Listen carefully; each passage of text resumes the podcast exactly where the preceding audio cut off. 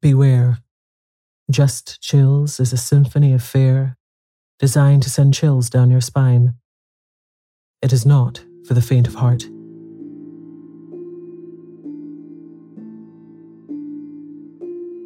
I'm Taesha. In this episode, I read the story The Things They Take Away by T J. Lea. A family is terrorized by men that should be collecting garbage, but want to collect much more. Turn down the lights and let the nightmare begin. Why did the garbage men start coming in the dead of night? Does anyone know? I've been losing an average of thirty minutes of sleep every night for the past ten days. Now I'm down to a paltry four hours and thirty minutes. My walls are beginning to shift and my vision is blurring. I have to focus. I need to focus. Someone out there has to know. Does anyone know why the garbage collectors have switched to the night shift? Even asking it sends shivers down my spine. It's late, and soon I will hear them turn up to collect. I can't sleep upstairs anymore, not where they can see me. Now I sleep in the living room with my gun propped up against my shoulder. The weight a stern reminder that I am present. I'm awake. I'm a threat to them. They won't try anything if I'm a threat to them, right? I'm sorry. Let me explain. My name is Tyson. I'm a farmer with a thriving family, a loving wife, and two bright young boys. We live in a very remote area that requires a significant amount of divergence for basic services. I won't say where. I won't risk my family or my business, especially knowing what kind of armchair detectives there are out there. I respect what you all do and fear you in equal measure. So I'd rather throw you a bone you can thoroughly chew on as opposed to delving into my and my family's personal info. What I can tell you is this patch of land has been in my family for six generations, was not acquired illegally or built on sacred land, and to the best of my knowledge, has never had a violent occurrence or bloodshed. We're normal, hard-working folks who've always tried to do right.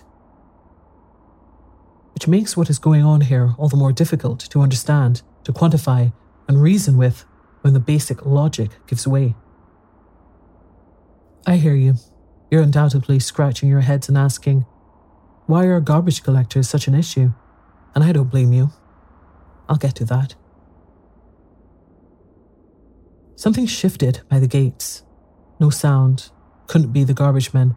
You could hear them a mile off. They weren't subtle about making their presence known. The first night they turned up was so startling that I honest to God thought we were being robbed by the most unprofessional thieves this part of the world had ever birthed. Rambunctious, loud, and borderline jovial in their candor. It was always the same, each and every time. The sounds of the huge mechanical vehicle roaring as it drove up my dirt road, crushing twigs and kicking up dirt as it ground to a stop by the gates, some fifty feet from my front door. Two thuds, boots hitting the ground, stumbling over to the main gate where our trash was left for the garbage men on a Tuesday. Usually, a couple of surly men got out, grunted, and hauled ass out of the area as soon as possible. These two couldn't have been happier to be there from the sounds of things. Young men, the smiles almost visible in their tone. This the one, Bill? Looks ready to me. I reckon it is, Jeff. Let's get her done. A laugh, a high five, the sounds of something being dragged and thrown into the truck before they backed out of the driveway and go off into the night. Unusual, right? My wife and kids certainly thought so, especially when the trash was still there the next morning. Maybe there's some weird kids pulling a prank, my wife Lucy remarked, taking a sip from her coffee and glancing nervously at the window. I think she was saying it more for our boys' benefit than our own. I nodded and ushered them away from the windows, told them to go play. The next night, it happened again. No specific time, so much as that dead of night period between one a.m. and three a.m., when the whole world fell totally silent around you. None of our animals made a peep during that time frame, nor did we dare to. It is when we heard them roll up again, we were paralyzed with fear. It took a few minutes to realize it. But when I looked to my wife, and she returned my fearful glance with a wide-eyed stare and a nod, we scooped up the boys and huddled in our bed. The exact same sounds, the exact same timed footsteps, the exact same conversation. We heard them drag something wet into the truck before leaving after maybe fifteen minutes. My younger boy Jace was always anxious, and hearing this uncanny valley crap at his age sent him into a panic attack. We spent the remaining time soothing him while my older son Travis took to peering through the window with me. Our pig pen that lay some forty feet to the right of the house had the door ripped off the hinges, and a blood trail led from the entrance all the way to the farm gates where the garbage men had been. When we mustered up the courage to inspect further, the pigs were silent, unmoving, and staring at the long dirt road that led away from the home, the tall trees that littered our farm looming overhead, as if to silence them from telling what they'd seen. We tried calling the city council to complain, but they were as perplexed as we were, said trash pickup day was still Tuesday, and that since it was only Sunday, we weren't due.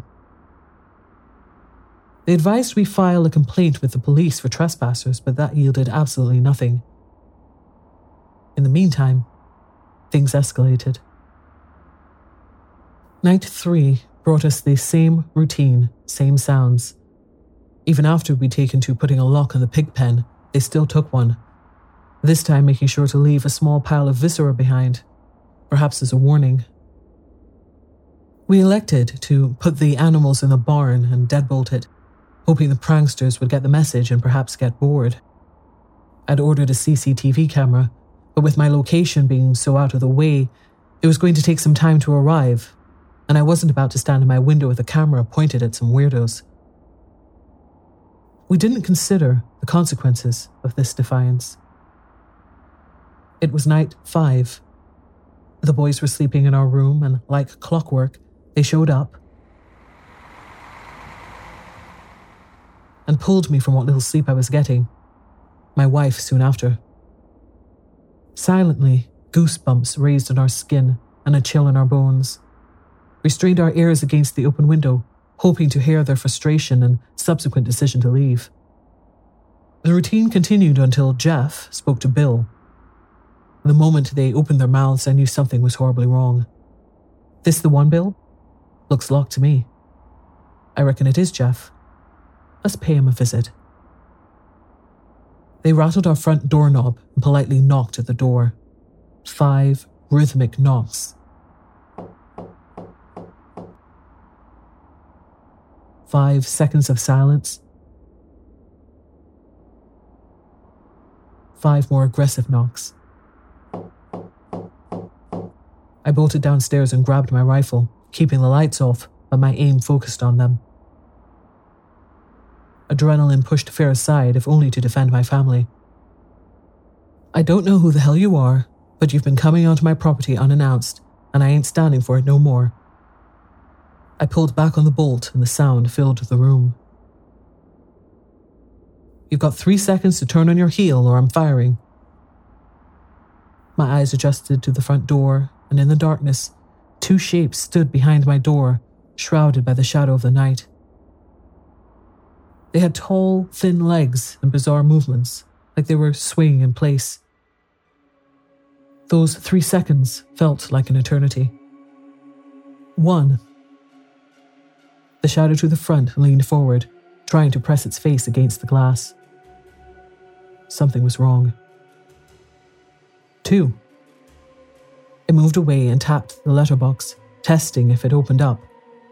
When it did, it held it open and spoke as the second shadow stepped closer. Three never came. Instead, I backed away out of terror and barricaded our room, unable to speak. It repeated my last words back at me. Exact same pitch, exact same tone. But something was off about it. Like hearing your own voice played back through old speakers, you sense an eeriness to it. As I'd instinctively taken steps back, however, the other spoke. This was the first time either said anything that didn't repeat, and I swear to God it makes my heart pound in my throat just typing it. "We have come to collect. Come outside." My legs carried my body before I could register what was going on. Rushing to the bedroom and locking it, I pulled my family in close and held my head down to theirs. Desperate to block out whatever ungodly sounds erupted from our front door. It took a half hour before they gave up, assumed to their usual routine, and left. The sound of the tires speeding off up the road, bringing some degree of relief.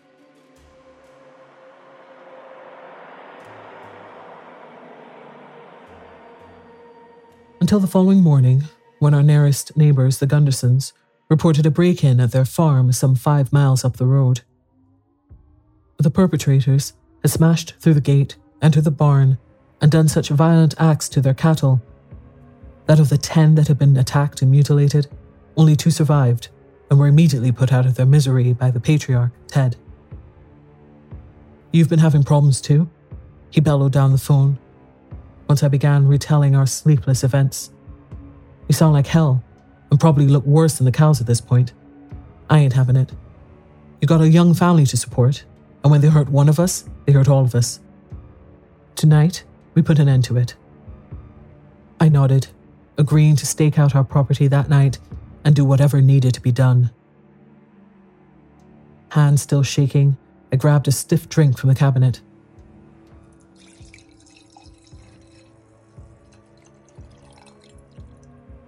Never been much of a drinker. Most of this was my dad's for the tougher times. But if times weren't tough now, I don't know when the hell they would be. Ted rolled up around eleven p.m. Wife and kids were asleep, and we chatted in the living room for a while, mainly discussing how the harvest had gone and what we could do to protect our livelihoods in this day and age. The conversation petered off, as it often did when a night drew on, but it was as we fell silent that the realization swept over us. We were going to confront these people tonight. I gripped my gun a little tighter as Ted gave me an assuring nod, peeking out the window for any signs of the garbage men. "Son of a... my farm," he bellowed, springing to his feet and bursting out the door before I could get a word in edgeways. He was halfway down the road before I could ask him what he was doing. He turned, his eyes wild with fear and rage, pointing a shaking finger to the small shape that was his house, far across the hill. It was on fire. Large pillars of smoke billowed forth as the fire danced in the light, illuminating the surrounding fields. "I can't sit here while my farm, my livelihood burns away, Ty.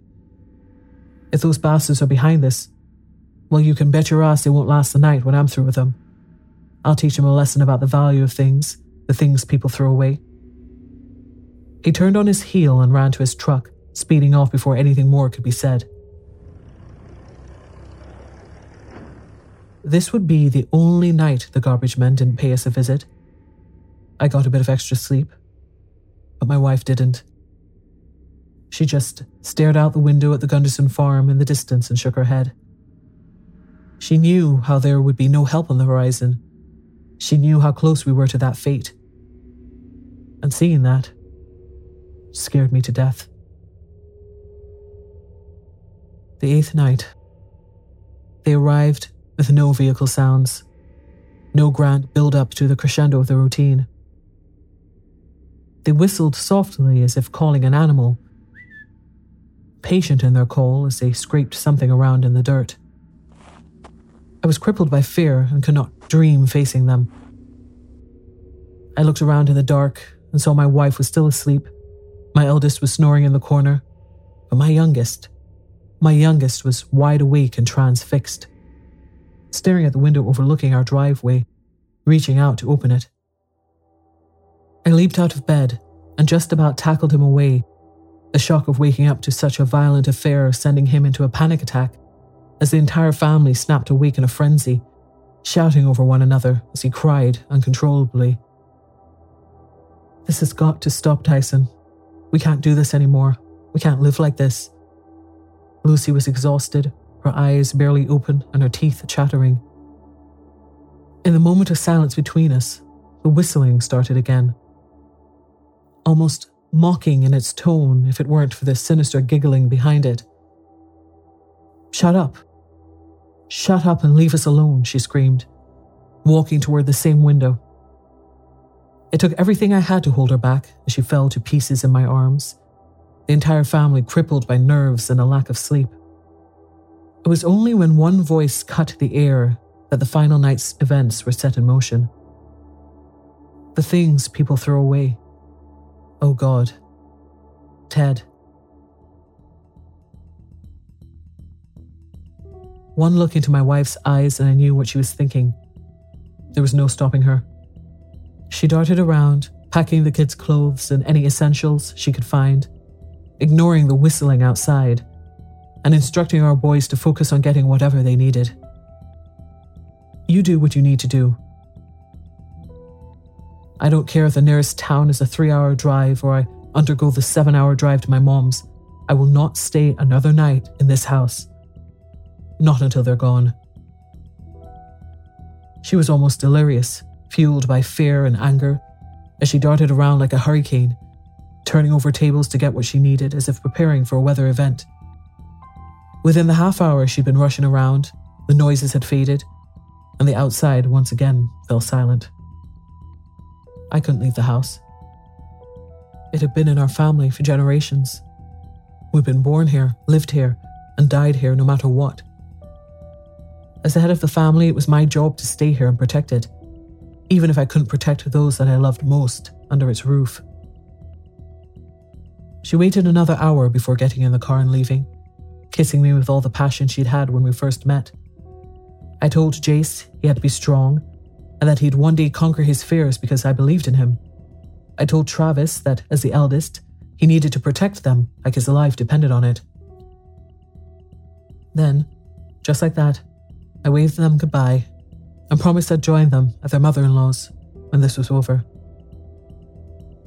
Now all that was left was to sharpen my resolve and find out what this was. I took the chance to try and get some sleep during the day, but no matter how hard I tried, it wouldn't come to me.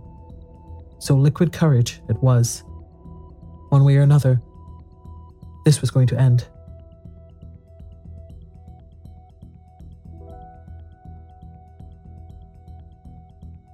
nine to nine, the penultimate night.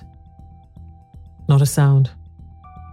I mean that in the most literal sense. The wind didn't move, the trees didn't speak. Not a single blade of grass danced, and no dirt was kicked up. Everything was silent, so silent. My own thoughts were amplified in this void of sound, every inane thought of what could happen flitting through my mind and forcing me to double-check every window and door, triple-check the locks, ensure no oversight was left. Couldn't let them get an opportunity, even if it's just me. I knew they're watching even now. If I didn't know any better, I'd have said a shadow moved just behind the porch window. Couldn't be sure, not without checking. I think they're biding their time, keeping me on edge and making sure I knew they could step in whenever they wanted and do as they pleased. But I kept my nerve. I resisted the urge to bolt to the truck. I had my whiskey and I had my gun. I'd see this through, even if it killed me. night ten. Now you're all caught up. I checked on the animals this morning. What was left was a pile of bones, flesh, and waste. They'd been taken the night before, and I didn't know how. I didn't hear during the silence. There was but one horse's body left, Teeth marks riddled the torso, and the legs had been torn off. Our crops had grown fetid, decayed and worn. Nothing on our farm would yield a damn thing anymore. My livelihood was decimated in front of my eyes, gone. It's late now. I'm sitting in my armchair with the rifle loaded and ready. My hands are shaking and my knee won't stop bouncing. I feel the dread start in my gut and worm its way through my chest before lodging in my throat and forcing every breath to be a labor of pain.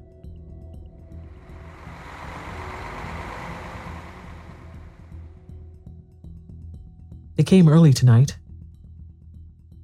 Truck roaring and routine sounds in full swing. Only, there weren't two sets of thuds this time. There were six. They walked up to the porch, a shadow covering every facet of the window and the door panes. Not a speck of light coming through. The voices didn't change their pattern, they never do. This the one, Bill? Looks ready to me. They pounded their fists against the window, a dull moan emanating from the background.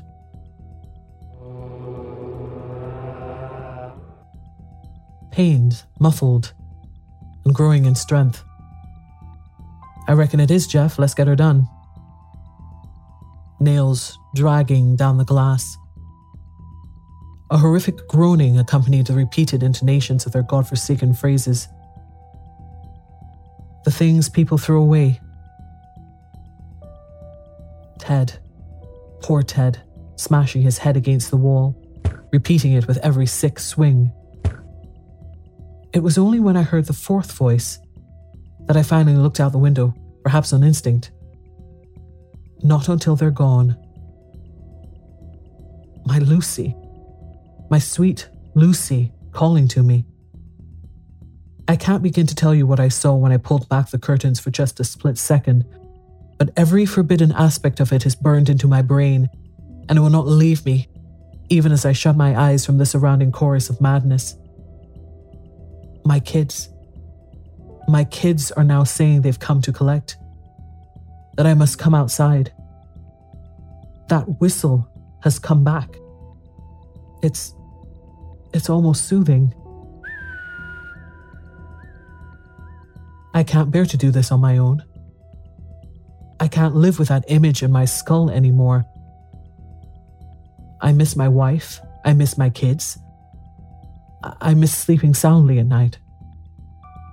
What if it is them out there?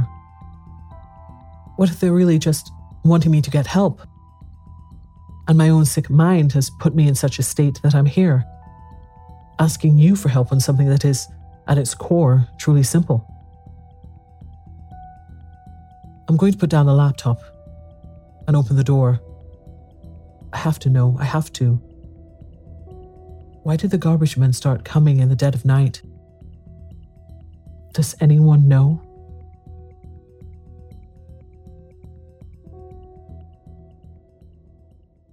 Thank you for listening. If you enjoyed this episode, please follow the podcast in your favorite podcast app.